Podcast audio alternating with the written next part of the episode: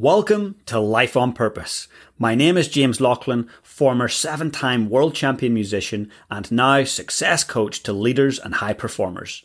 Each week, I bring you an inspiring leader or expert to help you live your life on purpose. Thanks for taking the time to connect today and investing in yourself. Enjoy the show.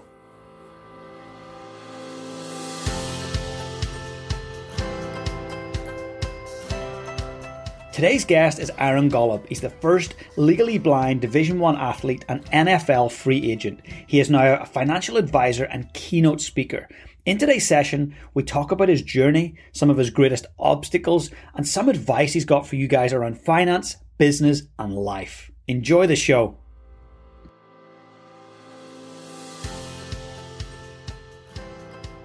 Aaron, a massive welcome to the Life on Purpose podcast. It's absolute pleasure to have you join us today.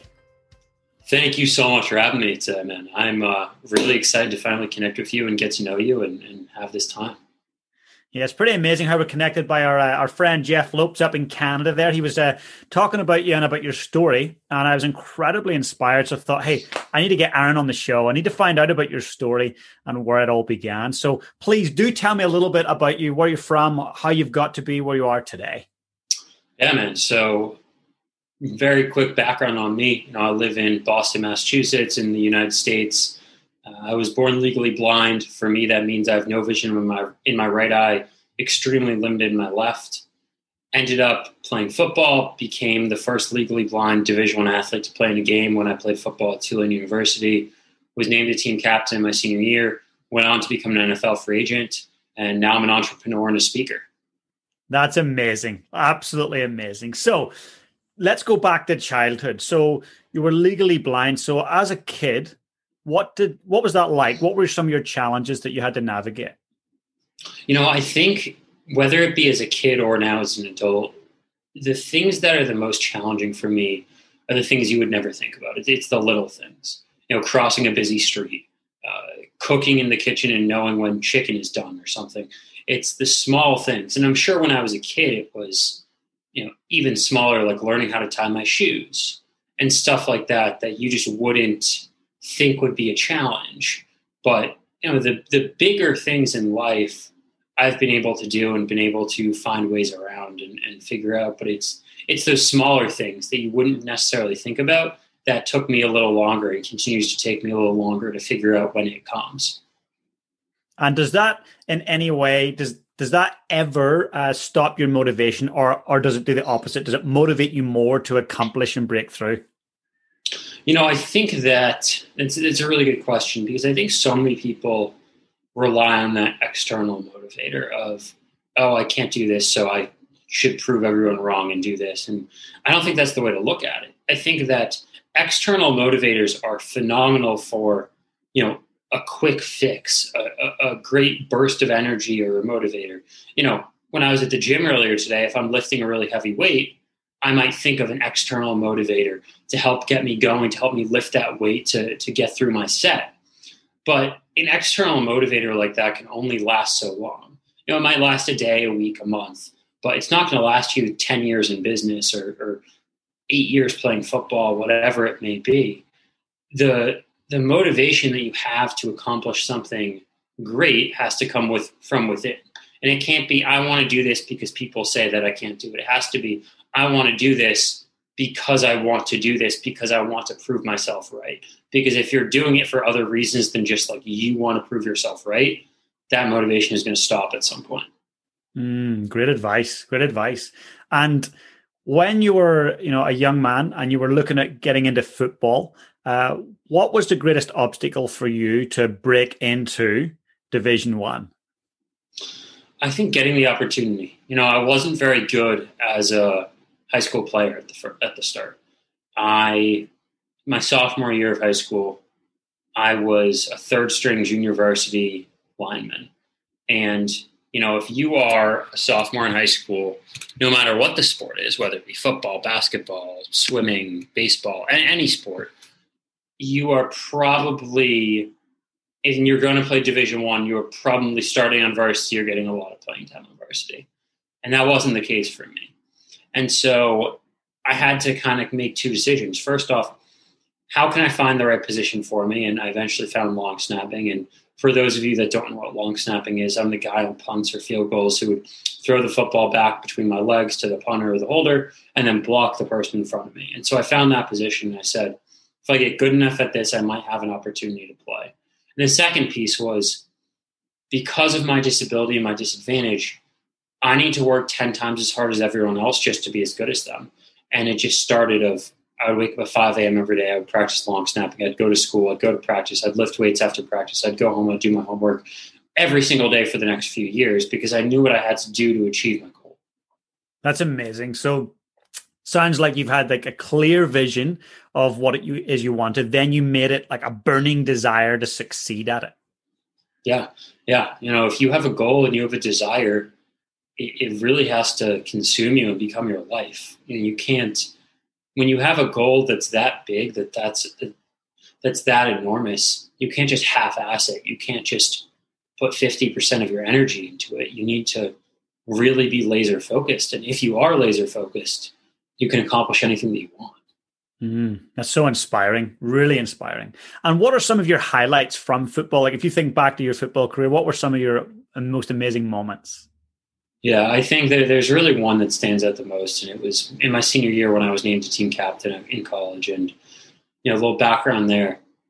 In my sophomore year in college, after the season, my team had gone three and nine my freshman sophomore year, and so the coach that had recruited me, that staff was fired, and a new coaching staff came in.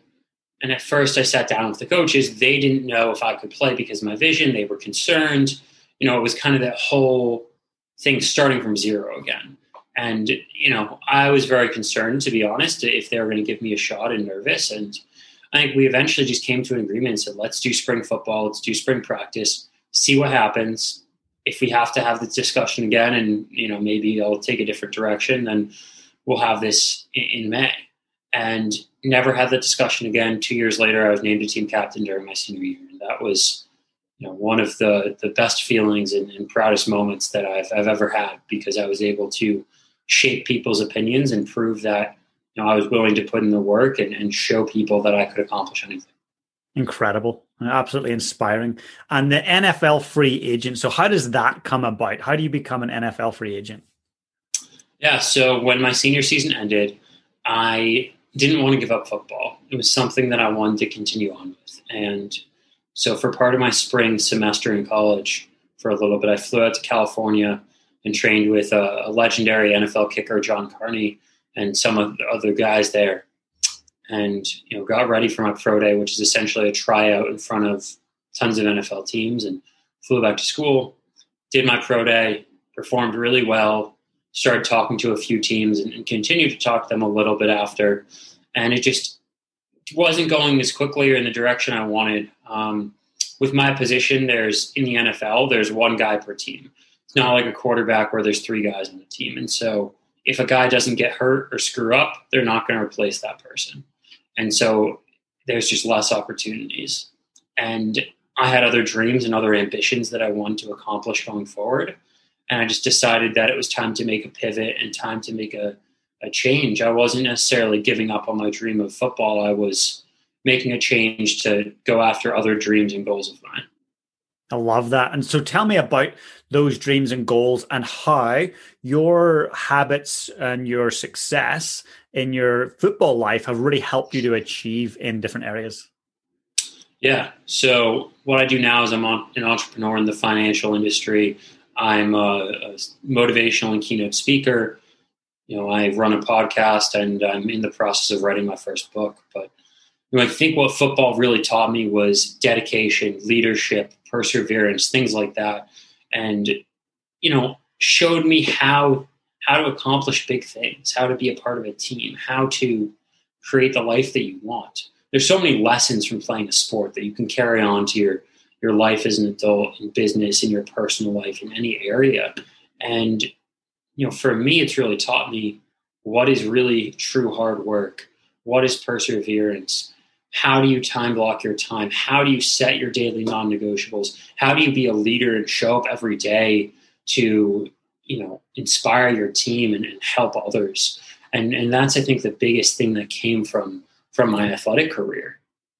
I love that. And if we look at leadership, you brought up the term leadership. So teams, whether they're sport or whether they're business, are still teams. So what would be your advice to a leader who wants to get the absolute best result from his or her team?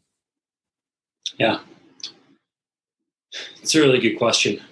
You know, I think the biggest thing is having having deep relationships with everyone on your team outside of business or outside of sports and, and understanding one another as people. I think that, you know, whether it have been when I was playing football or now in business, the people that I work with today or played with back then are the people that you spend a, a significant amount of your time with. And if there isn't that camaraderie, if there isn't that enthusiasm to help each other, to make an impact on one another, to achieve a common goal, then you're not going to achieve that goal. If you want to accomplish something great, you need to have that ability to get along, to be friends, to want to work together. You don't want to go into work or go into your team setting and say, "Oh, I dread to, you know, work with Joe tomorrow." You need to work with people that you like and you understand and you can connect with because when you're able to do that, you're, you know, frankly, in, in a football setting, for, for lack of a better term, you know, there were so many guys. I mean, most of the guys that I played with, I, I would uh, would have taken a bullet for anyone. Like that's that's how that relationship forms. It's a brotherhood when when you're playing on a football team like that because you go through so much together. And, and I think most people would say that and agree with that as well. I get that. You know, I played in a in a pipe band of all things, so bagpipes and drums. And over over in Boston, they have quite a few of them. And yeah we be, you know became very competitive. We would go to the world championships. We'd spend our, our year in vancouver canada prepping and then we'd fly over. And it's the same thing. The bond of brotherhood and sisterhood was huge. So when we think of football the metric or the outcome is the result you know so the points. And we think of business the metric or the outcome is financial. So you guys have developed this hey i would die for you brother. You've developed this amazing team rapport culture of you know world class culture. How can someone do that in business? Because it, obviously business is very different but it's still a metric. You're still working towards a financial outcome which is similar to a points outcome.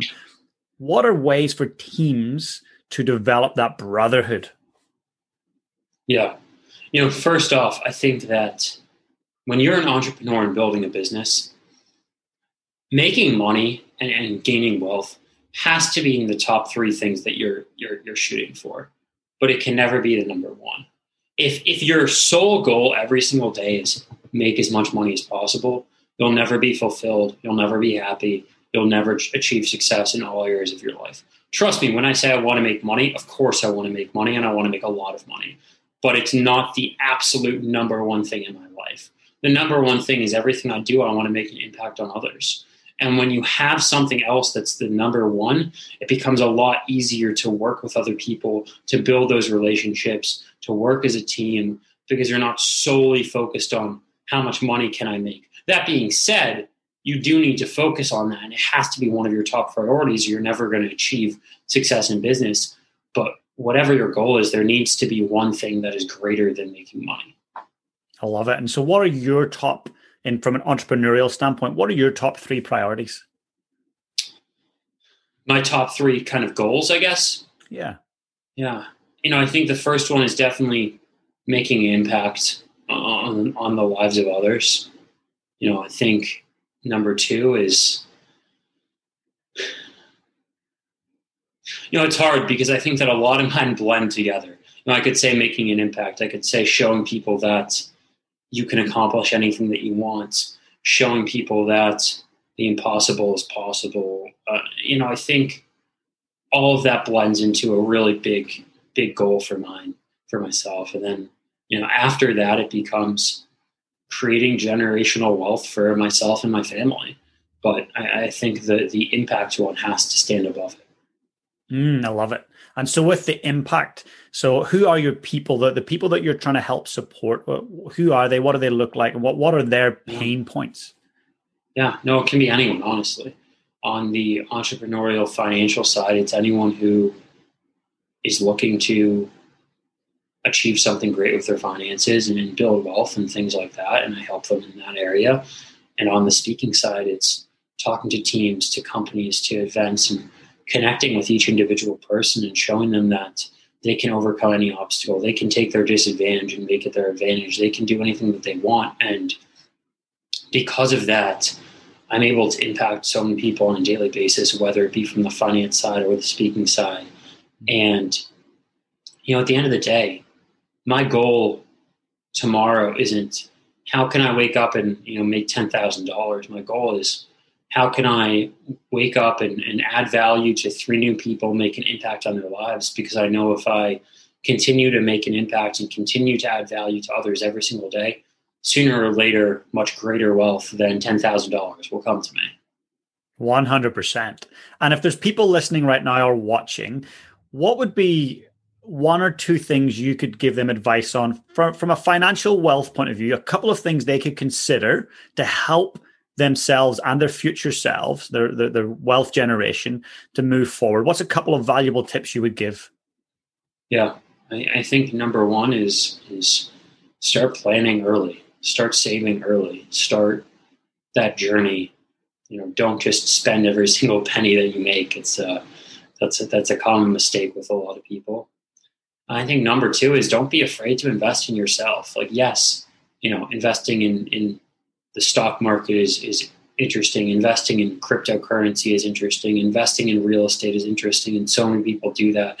And i think that you know it's obviously important but you know the best investment you can make is in yourself. You know, I I could the best use of five thousand dollars for me would be putting it into myself and, and building something with it because I trust that I can create a massive return on that, know, in my business more than any investment could get me. And you need to get to that belief and that faith and that confidence that you can put money into yourself because you'll make it back. Mm, absolutely. I'm a firm believer in that as well, Aaron. And for people that are trying to find their purpose, right? So a lot of people, that's a, driving force is like, I want to find my purpose. And then when they find their purpose, they want to align that with wealth generation. What advice do you have for people who are trying to actually uncover that purpose? No, I think it's a really interesting um, topic and, and, and honestly something that I've recently I forget where I was reading it, but you know, my opinion kind of used to be whatever you're passionate about, you can achieve success at because you know you if you put 100% of your effort into it, you can accomplish anything. And while that is true, I don't know if that's necessarily always the case. I, I forget who what who was saying this, but I was reading some book and someone was talking in it recently, and they were saying how, for example, like someone in in you know, I don't know if all of your listeners will know these people, but like in, for example, like the, the United States, people like an Andrew Carnegie who built, you know, an insane fortune through like, I think it was oil. Um, yeah, I think it was oil or no, it might have been steel actually. Steel, yeah, in the steel. steel industry. Yeah, steel. And, you know, do you think he had a passion for steel?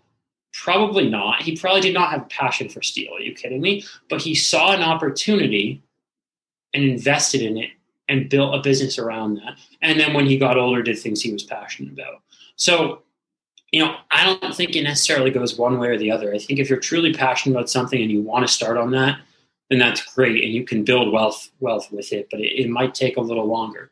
If you see an opportunity, even if you're not as passionate about it, but you see a unique opportunity, then go for it, even if you don't love it. You know, I think everything I do I'm fortunate that I enjoy, but I don't necessarily love every aspect of everything. But I see opportunities and I go for it. And I think that a lot of people need to understand that. I think that too many people are focused in like, if I don't love every single thing that I do, then then you know I need to switch or I need to find something new. Well, if there's an opportunity, then go for it. You like you have so many more years ahead of you to live and you know, you can do something on the side that you're passionate about, but like, just think back to that example. Like, there's no way that Andrew Carnegie was that passionate about steel. 100%. And you talked earlier, uh, you talked about non negotiables, your daily non negotiables. So, once an, an, individual has decided, you know what, this is what's driving me, it's driving from within, I know what I want, I know what I'm after. Obviously, they need to set up some structure around their days, weeks, months. So, these non negotiables, what do your non negotiables look like, or how do people define their non negotiables? Yeah, I mean, I think they're different for everyone. You know, for example, for me, it's waking up at a certain time every day. You know, I have personal and business non negotiables. Um, my personal ones, it's waking up at a certain time. It's going to the gym every day, meditating every day, reading every day, things like that that get me, you know, in the right mood mood throughout the day. And it's not always um, do everything right in the morning. You know, sometimes I meditate in the morning, sometimes I meditate later in the day. It doesn't necessarily matter when I do it, but it's about doing it during the day. On the business side, those can change for me. You know, I have certain things that you know, depending on the project or what I'm doing, those are the non-negotiables that I write down and I have to accomplish every day. But you know, my non-negotiables for May might look slightly different than my ones for April, or they might look very different. It just depends how much further and if I've accomplished everything I needed to from the ones in April. Um, so, so that's kind of how I structure them. That's great. And in terms of, you talked about generational wealth. So, uh, your legacy, what is the legacy that you're building towards? Yeah, I mean, I think there's there's there's two sides of it. Um, you know, on, on, the entrepreneurial finance side, I want to build an incredible business. On the speaking side, I want to be one of the most sought after and well known speakers in the world. Um, I think for the, when I think of my legacy, there's two sides. Uh, like I said, and, and the first side is making impact on you know thousands, millions of people throughout my lifetime, and having my name synonymous on on the speaking side of people like a Tony Robbins or Ed Mylett or Les Brown. And you know, on the wealth side, there's not like a number or something I want to accomplish. It's just I want to create gener- generational wealth. So my kids, my grandkids, my great grandkids, and so on will never have to worry about anything. You know, I want to accomplish that for them because I have that drive and that work ethic, and you know, I hope that they do the same. But there's there's no reason why I can't accomplish it if I put all of my time and effort into accomplishing amazing things. Fantastic. It sounds simply amazing. And if you were to sit back, detach a little bit, and just look at your current situation. What is your greatest obstacle? What's the one thing that could stand in your way from moving forward towards that legacy? And I think the biggest thing is that I just jump into things. And I, I know in some senses that could be great, but I I have like five million ideas all the time bouncing around my head. And I've really and I've gotten better at it, but I've need to continue to learn more to take a step back, look at the big picture, and not just jump into new ideas, new business opportunities, new things because I think it's going to work out because that's not how you create success. When you have 5 million things going on, it's a distraction. When you're focusing on one thing and you're laser focused, you create a lot of success in that area. Brilliant advice. And what's right now, what's the one major thing that you're really focused on? You know, it's it, it's funny because then my biggest thing is is the financial piece because that's you know my main business, my main source of income, and, and things going on. You know, I do time block a certain amount of time every day that I do. You know, whether it be going on someone's podcast or doing my podcast or or speak for speaking and you know outreach for that but it's definitely not a majority of my day. Um, I think on that end, though, although you know someone could say, "Oh, Aaron, you're doing two things, though," isn't that a distraction? Not really, because in my opinion, it's just all networking. Like this is a speaking related thing. This is not a finance related thing, but we're building a relationship, and you never know when one of your listeners will reach out to me down the road or something. You just you just never know. It's about getting my name out there, building those relationships, and so I I consider them one and the same. And and just because I'm building two things, it'd be very different if I was like, hey, I'm in finance and I'm also in real estate. Like you you can't do those two things. It's the two things that I'm doing. I think work together. Yeah, they're really complementary. It's beautiful. And for those people exactly. who are listening and who want to connect with you, what's the best way for them to connect with you? Yeah, so you know, two areas: either on my website, uh, aarongolub.com. You can just submit a form and it goes right to my email. Um, or if you want to reach out to me on social media on Instagram or Twitter or LinkedIn, you know, it's uh, at Aaron J. Golub on Instagram. Um, I respond to everything. I might not respond overnight, but I will respond. So Brilliant. I'll be sure to put all those in the, the description in iTunes and, and, on YouTube. And when your book comes out, please let me know. I want to buy a copy, but I also want to share it with my listeners. So it might be cool to have another conversation after the book has launched and talk Definitely. about the content. Yeah, no, I uh, my goal is to have it released sometime towards the end of the year in the fourth quarter. Um, you know, it's uh, it's it's definitely a journey, and it's uh, I, I, block off a little time every week to work on it, but it's uh, something where I can't, you know, sit down and spend six hours a day working on it. So I, uh, it'll it'll hopefully be out later this year, and, and when it does come out, you know, we're gonna do a whole campaign around it, and whether it be going back on tons of podcasts I've already done, or trying to do a lot of interviews and things around that to get it out there. So uh, I'd, I'd be absolutely happy to do that, and, and looking forward to it coming out towards the end of the year. Well, very best of luck. Have the most amazing year ahead. I just want to thank you so much for taking the time to connect with me and my audience. Of course. Thank you for having me.